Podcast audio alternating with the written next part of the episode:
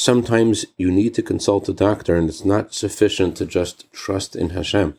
Good morning. I want to share with you a letter that they wrote to someone who was suffering mentally and emotionally. I'm going to paraphrase from the original letter in Yiddish.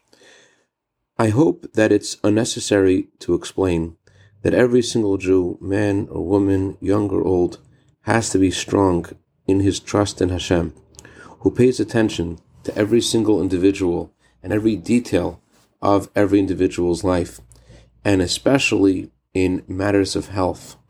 And this should give you strength and courage to be certain that everything will be good in the end.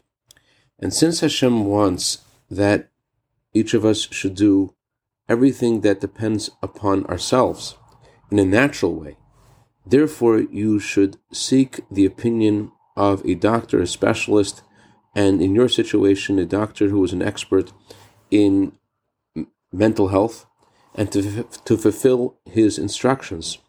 And Hashem gives his blessing that it should be successful and especially successful.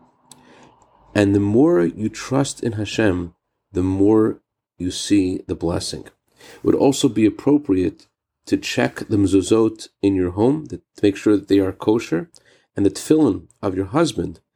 And every morning of the weekday, during the weekdays, before he puts on tefillin, he should put a few coins in the charity box, and you should do the same every time you light Shabbat or holiday candles as is the custom of Jewish women, for blessing with blessing for good news in all the above. I dedicate a minute of Torah today to Yoram Cohen in honor of his birthday today. May you have a year of bracha, v'yatzlacha, v'gashmius, v'ruchnias.